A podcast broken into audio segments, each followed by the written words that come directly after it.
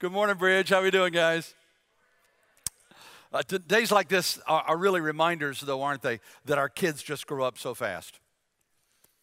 I mean, I've, I've got a picture of my oldest son, Andrew, and, and his butt is in my palm, and his head doesn't quite reach my bicep.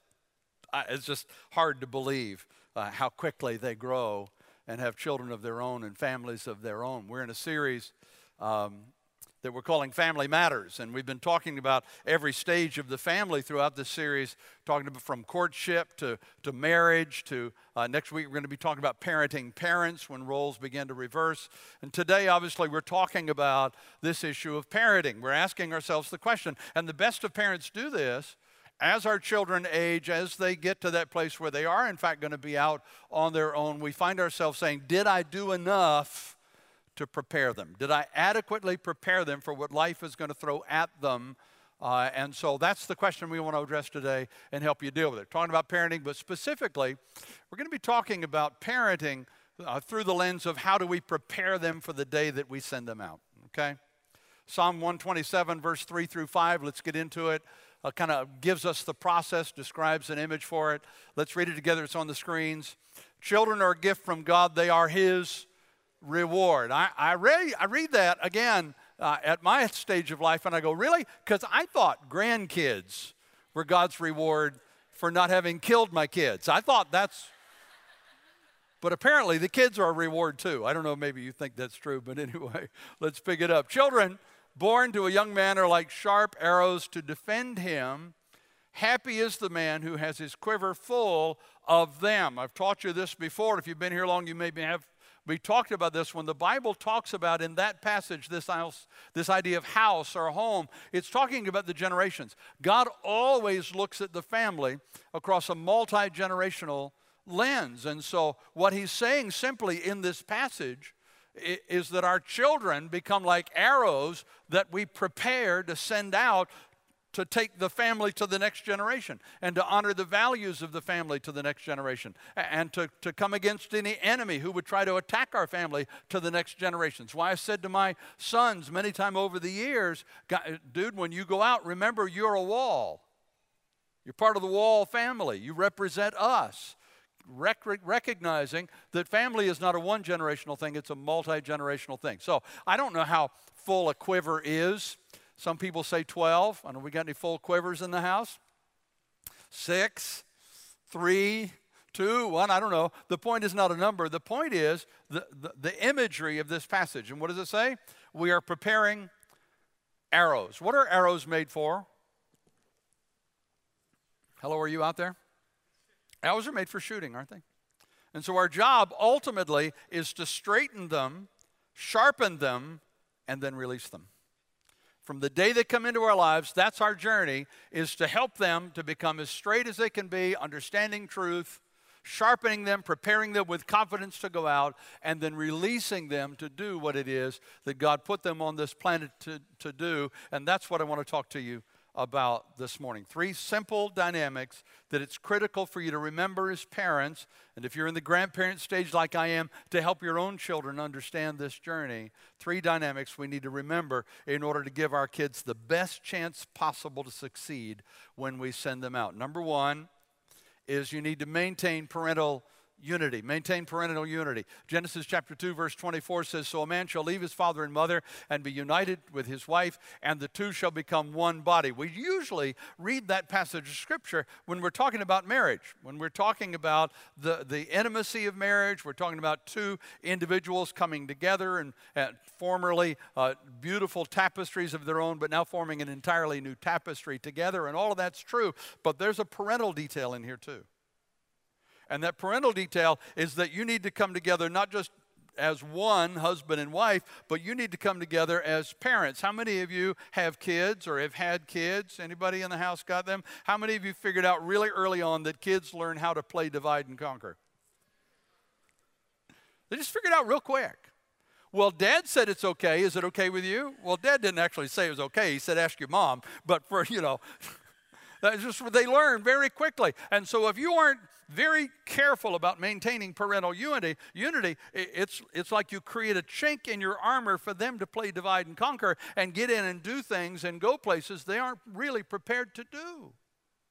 So we have to be care, uh, careful. And, and please hear me. I understand that in many cases these days, you're not necessarily married to your children's mother or father anymore.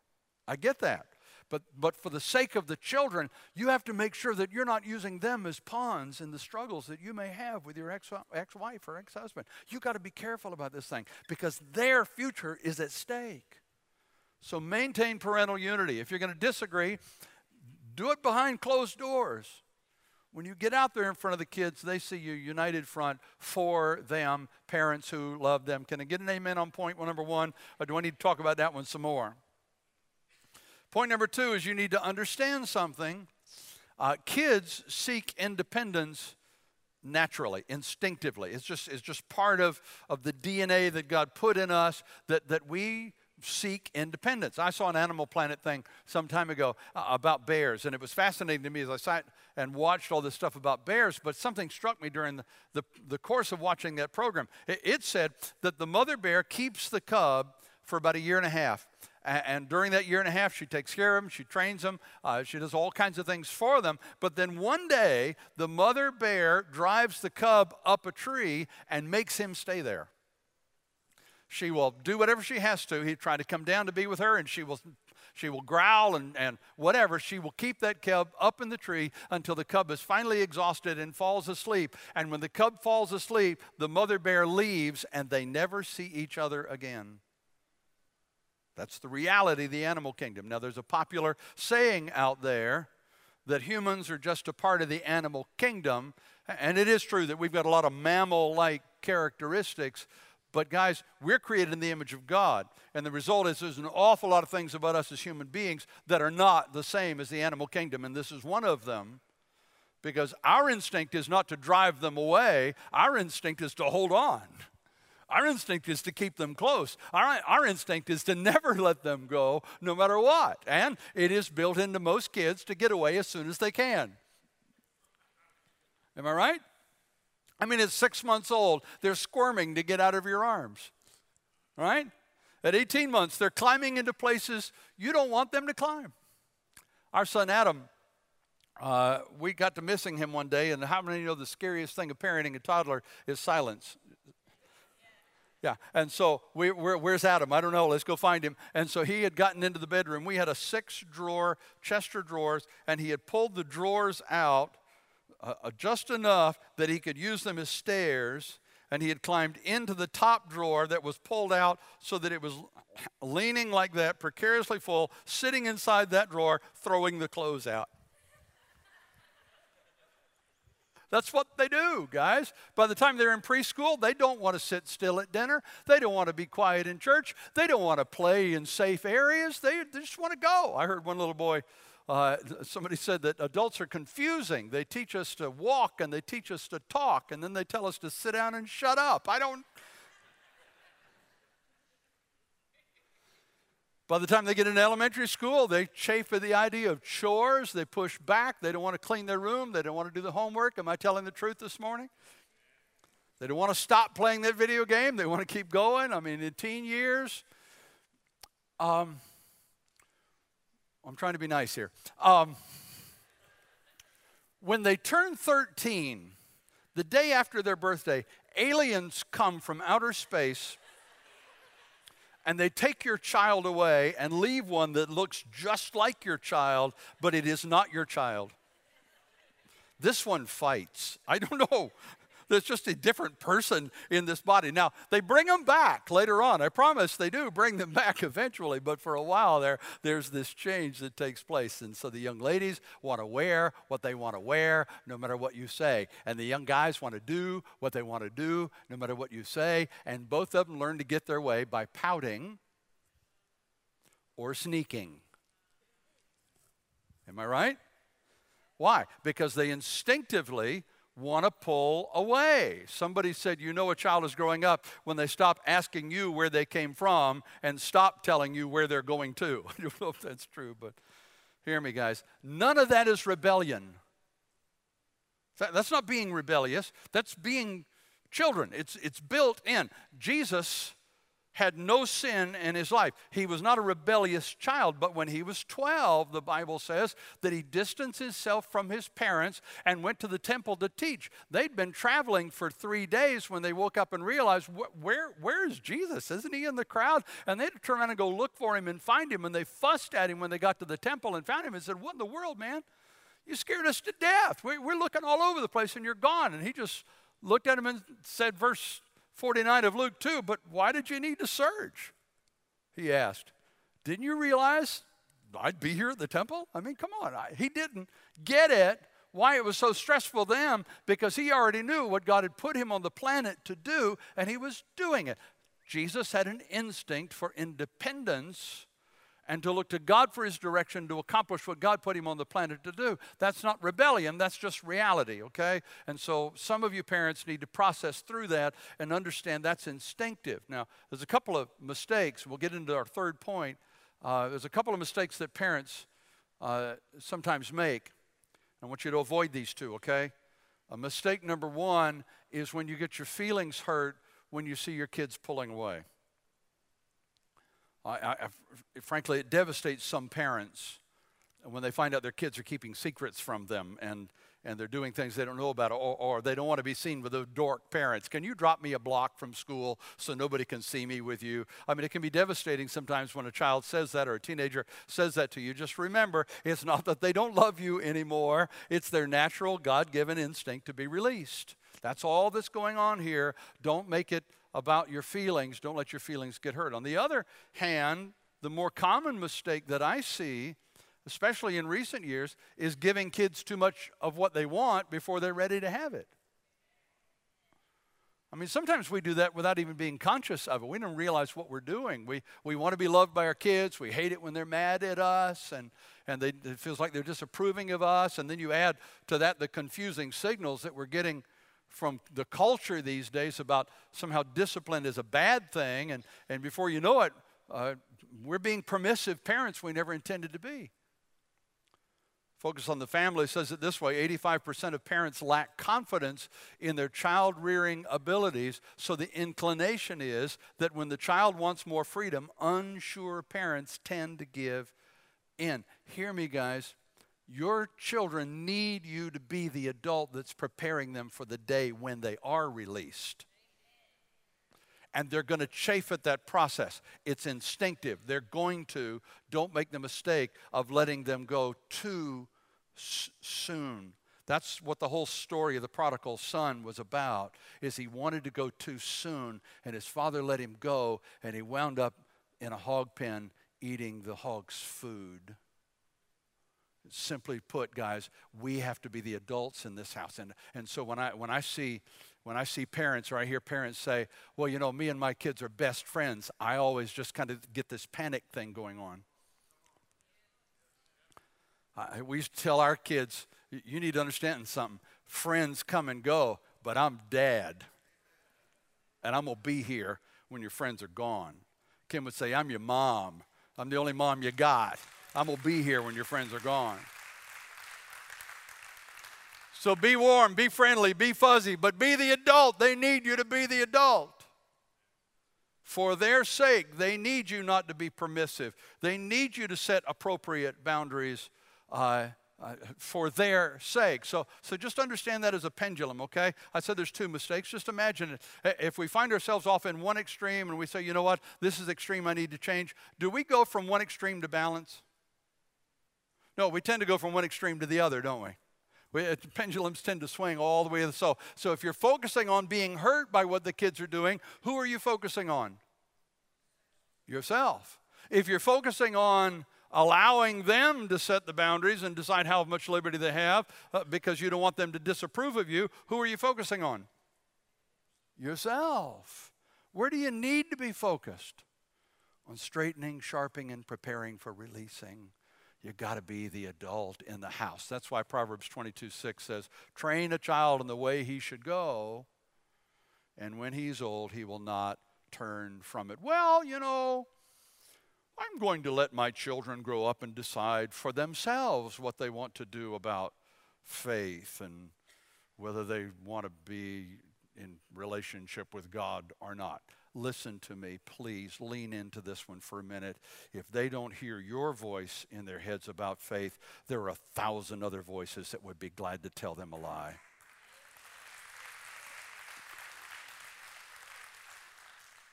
So be the voice. Train them in the way they should go. And then when they're old, they will remember those lessons that you taught them when they were sitting on your knee. Hear me, parents, regardless of where you draw the line, your kids are going to push it. They're going to test it. They're going to challenge it. It's the only way they know where the line is. And they're going to try to step over the line. They're going to play, uh, play divide and conquer, try to confuse the line. That's what's going to happen. And if you're thinking somehow, well, Pastor Jim, that's a really good message, but, but not my kids. My, my kids are not like that. My kids will never be uh, like that. Then you need to wake up for their sake. Had a father come in for an appointment one time, and, and he said, Pastor, I just, I just need to, to ask you for some advice. Okay, fine. Uh, uh, how can I help? She said, he said, well, my daughter's 13, and she came home from school uh, yesterday, and we got a call from the school that she lied uh, to the teacher about her homework. And then we found out she had been lying to us about her homework, and, and we're just devastated. And I said, Okay, help me to understand why you're devastated. He said, Well, she has never lied to us ever before. And, uh, and we're just wondering if, if, if we need to get her into counseling. And I said, Well, um, counseling might actually be in order for you and your wife.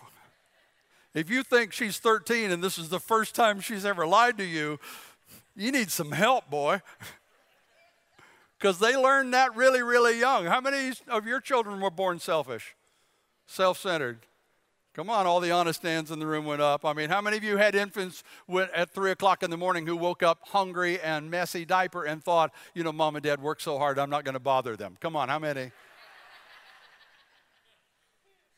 No, it's not the way it works. So, what's the balance? Glad you asked. Ephesians chapter 6, verse 1 and verse 4 shows us the balance. Verse 1 Children, obey your parents in the Lord, for this is right. Children, what? Obey your parents. Right? You ready for the other end of the, of the end of the spectrum? Verse 4 Fathers, do not exasperate your children Instead, bring them up in the training and instruction of the Lord. So, what's the balance in there? It is don't exasperate them by being so strict, by being legalistic, by being so uh, f- firm that you hold them down and you squelch the life out of them, but don't exasperate them by giving them so much freedom that they're out there doing things and being exposed to things they're not ready for. I remember one time when one of my sons came to me at 14 and he wanted to go to a party. And I said, Well, let me learn a little bit more about the family that's hosting the party. And when I did, I decided that he wasn't ready for that party. That set of that family was more permissive than I felt like he was ready for. And he looked at me and said, Well, Dad, don't you trust me? And I said, Yeah, I trust you about as much as I do any 14 year old I know. I don't trust you enough to be ready for that. I just, you're not ready for that. And I'm not going to let you go. The, the best analogy I know is teaching a child how to ride a bicycle. I don't know if you've ever done that or you've seen it happen. But the secret to teaching a child how to ride, ride a bicycle is knowing when to hold on and when to let go. Am I right? And there, there's no, no hard, fast rule for that. That's something you have to feel your way through. You have to pay very close attention to what your child's doing and, and how much they're ready for. And that may happen at, at four or five for some kids. It may happen at seven or eight for other kids. Uh, it may happen in one lesson or it may take 10 lessons. I mean, it's different for everything. But hear me, guys, if you don't have the courage to let them go at the appropriate time, they'll never learn to ride. And eventually they'll get tired of messing with it and quit trying. At the same time, if you let them go too soon, they're going to bite the sidewalk. And, uh, and so you got to learn somehow, teach them the skills. Start out with them riding on the, the, the crossbar with you while you ride, and then get them in the seat, and you ride like this. And then eventually you get to where you're just holding on to the seat, and then eventually you're letting go, maybe even without telling them you're letting go, and say, hey man, you're doing it. Look, you're doing it. You're doing it. And you're running right alongside them the whole time. I got in trouble one time when I was 16. Destruction of state property. Uh, it was just a little vandalism thing. You know, it wasn't a real big deal, but uh, well, I had to pay a ticket. I went to my dad and said, uh, Dad, I, I got this ticket. Um, I was supposed to go to the magistrates and pay it, $15 fine. Doesn't sound like a big deal right now, but that was almost 50 years ago, so 15 bucks was a lot of money. And Dad said, Well, you're old enough to get in trouble. You're not old enough to handle it on your own. You're, you're not going with me? No, I'm not going with you. You got the money? Yeah, I got the money. Well, then go to the magistrate's office and pay it.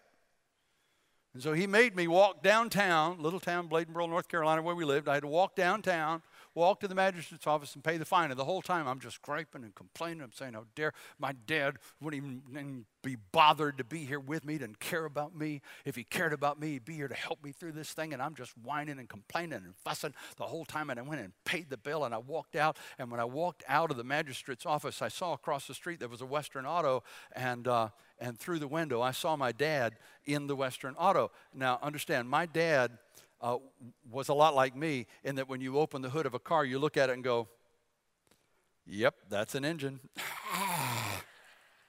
He'd never been in a Western Auto in his life, and to my knowledge, never went again. But what was he doing? He'd let go of the seat, but he was running alongside just in case I needed him. You see, I learned a lesson about parenting from my dad that day. You don't release them while they're packing for college. It starts very, very young. And let me get practical for a minute. You start by putting them in the nursery when you come to worship. Oh, I know when you first get here, this is kind of scary and it's a big crowd and you don't know those people. I get it. We got a family room right there. You can be in. You're welcome to bring them into the sanctuary if you want to. But, but eventually, in time, as soon as possible, you, you take a risk and you take them down to the nursery uh, and please understand that all of our workers are screened and they're well known. You can trust that it's a safe environment for them. And so, in time, you take them in there. It not only makes it easier for you to worship because you can focus, but it makes it better for them.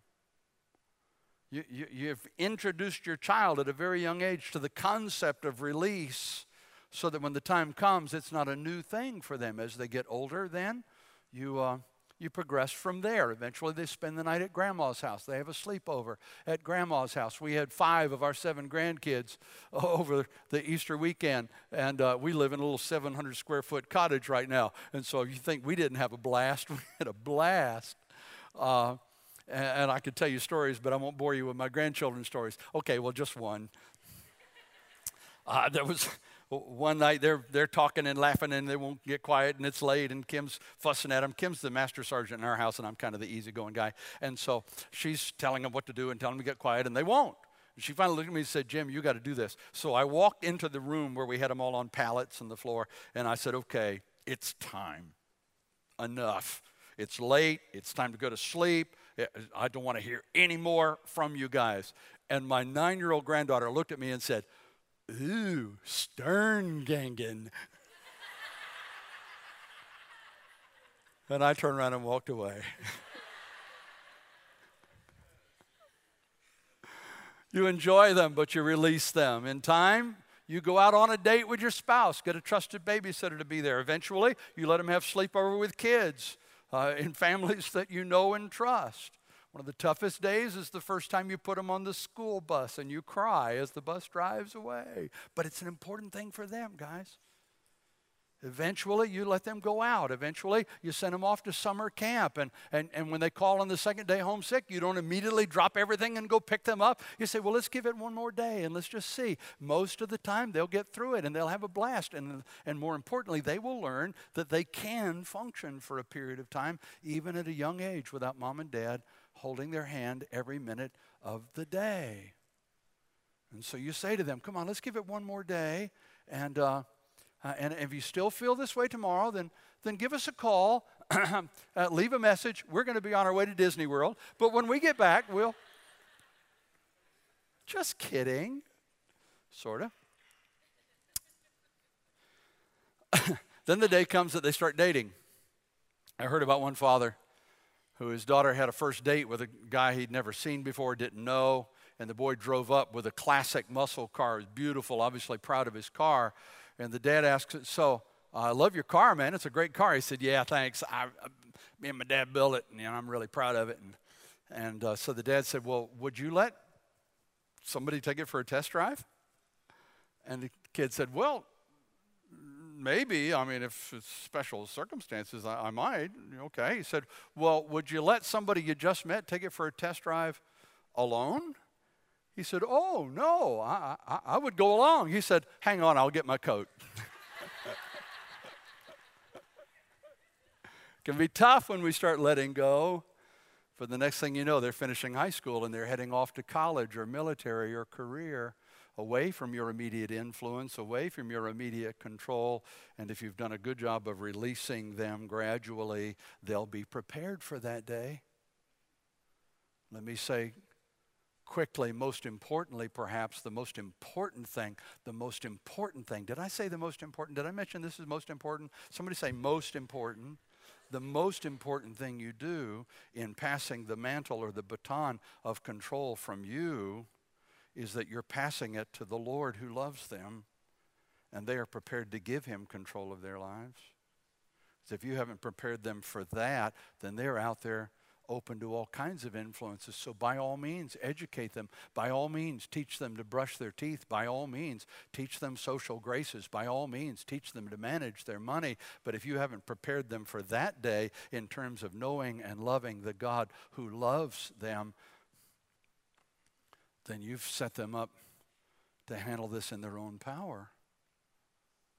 So, why do you come to church? I've had a lot of parents come to me and say, you know, I haven't been to church in a long time, but I want my kids uh, to grow up in the faith that my mother, my grandmother, raised me in. And I applaud those parents. I've had a lot of those parents come back to me two months later and say, I thought I came for my kids, but I think it's for me. Okay, great. The end of the day, make sure you raise them in the Lord. It occurs to me that, that Judges 2, 7, and 10 may well apply to our generation if we aren't careful.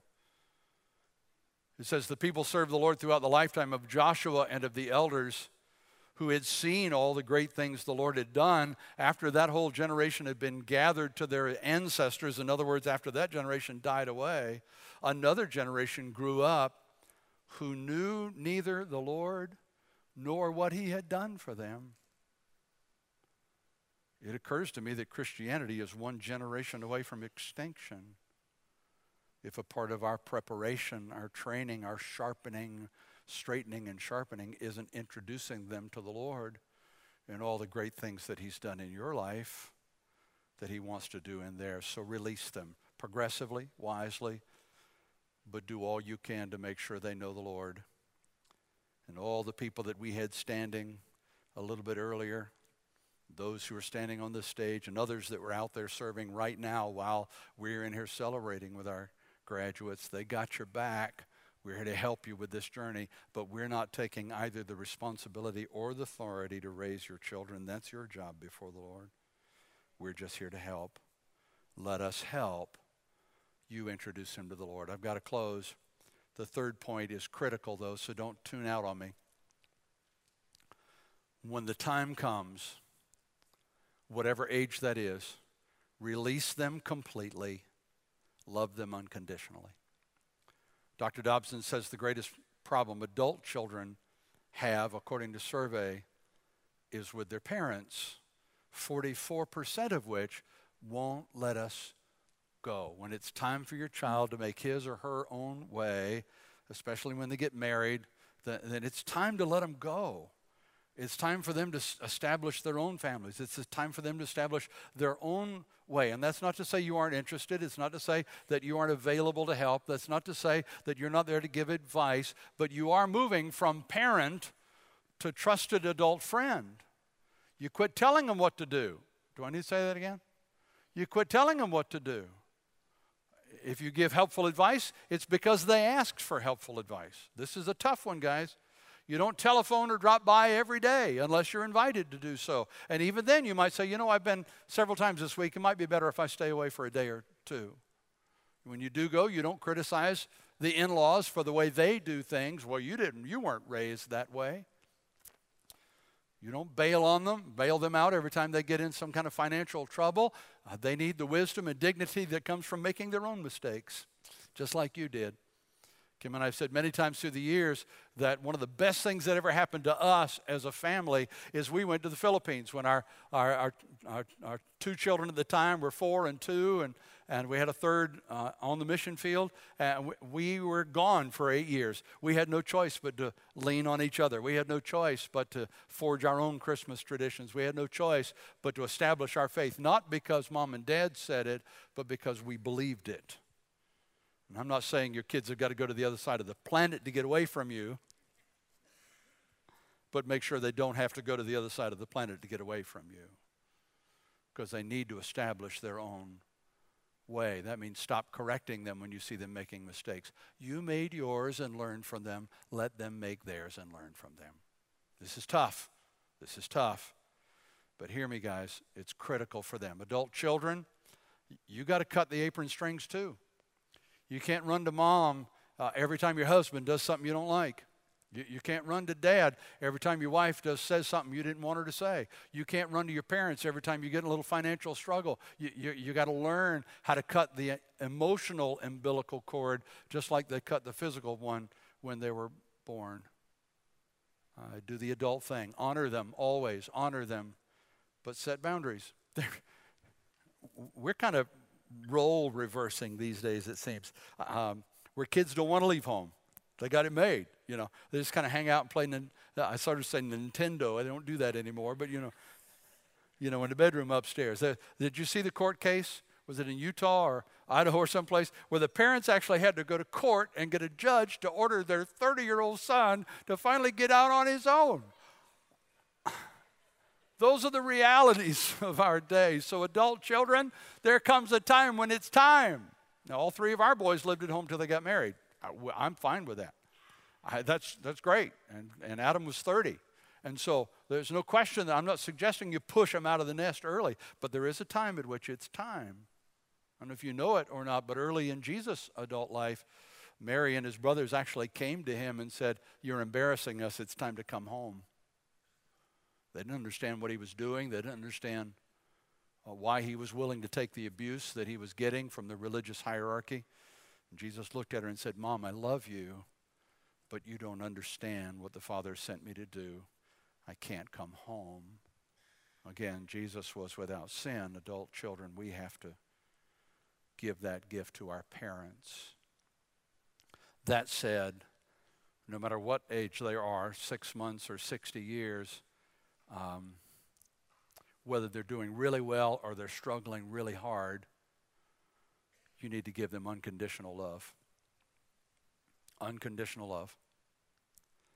My dad went to be the, with the Lord 47 years ago. I was 19. He was, he was just 41. And here I am, 47 years later, been married 42 years, three grown sons, seven grandchildren, positions of responsibility in this amazing church and, and frankly around the world in several continents. But every now and then I find myself thinking, Am I doing okay, Dad? If you were here, would you be proud of me, Dad? You see, you never get away from that need from your parents. And let me just throw a word in. This is just Spirit dropped it in my spirit, so I'm just going to say it and you can take it or leave it. Some of you are adults and you have parents who have never given you that. Uh, and somehow in the back of your mind, you hear them say, You're never going to amount to anything. And I believe God brought you here this morning to hear this gray haired preacher say, You did. They're wrong. What they're saying to you ain't got nothing to do with you, it's got something to do with them. Let it go in Jesus' name.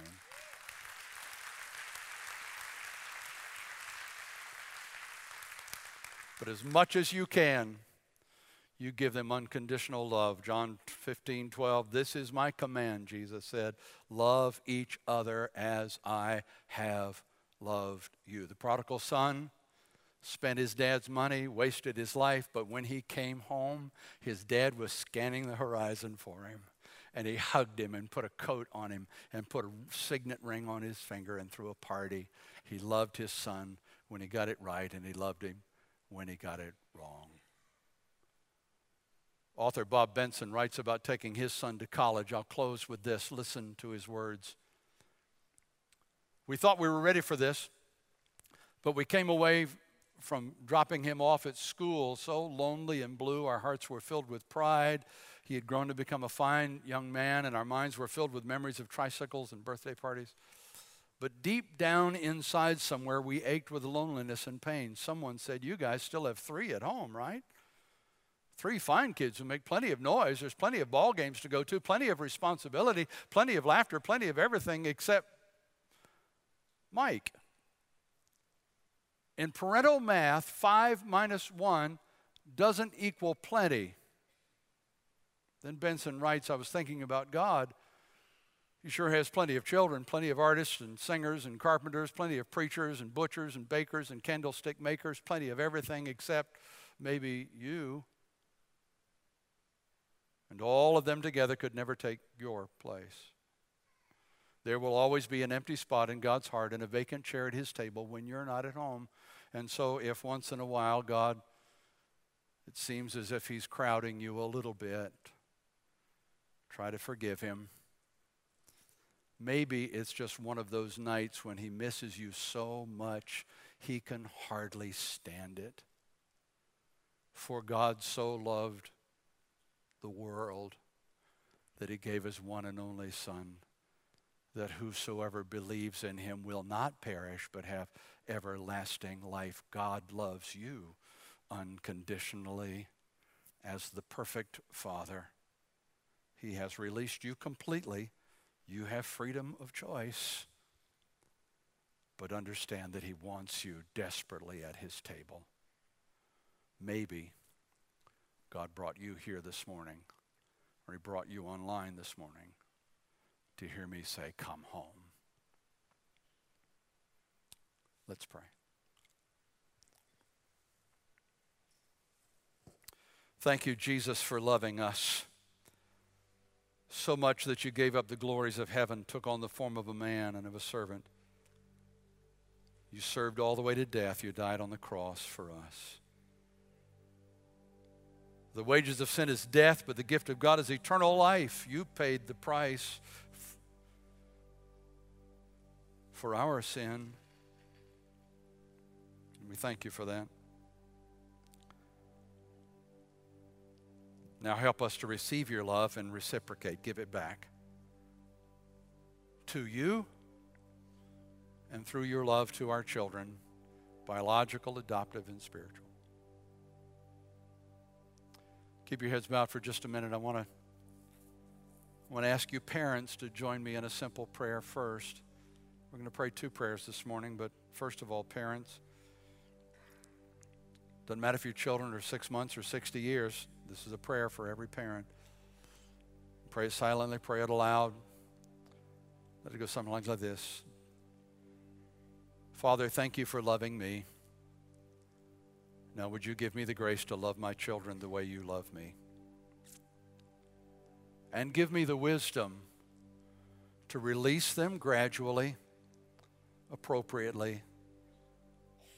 So when the day comes for me to shoot that arrow out into the world, I've done everything I can to prepare them. Most importantly, would you make your love known to my children at a very young and tender age? And I'll thank you for that too. In Jesus' name. Keep your heads bowed. I got to pray this prayer for some of you. If I'd asked you before service, are you a Christian? You might well have said, well, yeah, I grew up in such and such a church, or my parents, my grandmother was a Christian. But if I'd ask you, do you have a personal relationship with Jesus Christ that defines your life? You might well have struggled to give me an answer. And if that's you, would you pray a prayer with me now? Father, thank you for loving me even though I'm not sure about our relationship. I want to be sure. So forgive me if I've been distant from you, God. Give me a fresh start today to walk in intimacy with you and to fulfill the amazing plan that you put me on this planet to accomplish. In Jesus' name, amen. Would you stand with me this morning? Our altar workers are making their way to the front. They're going to be down here after the service. If you want to pray with somebody now, please take advantage of that opportunity. These guys would love to pray with you before you leave. God bless you. Thank you for coming. Let's just pray together, benediction, and we'll go out into the world. Father, thank you for the privilege of having been in your house. Thank you for the truths that you've spoken into us. Thank you for our graduates, fifth, eighth, and 12th grade graduates, and, and, and college, and, uh, and just everybody that's moving into the next milestone of life. I pray blessing over them all in Jesus' name. And all God's people said, Amen. God bless you guys. Have a great day. See you next Sunday. We're talking about parenting parents. You'll want to be here for that.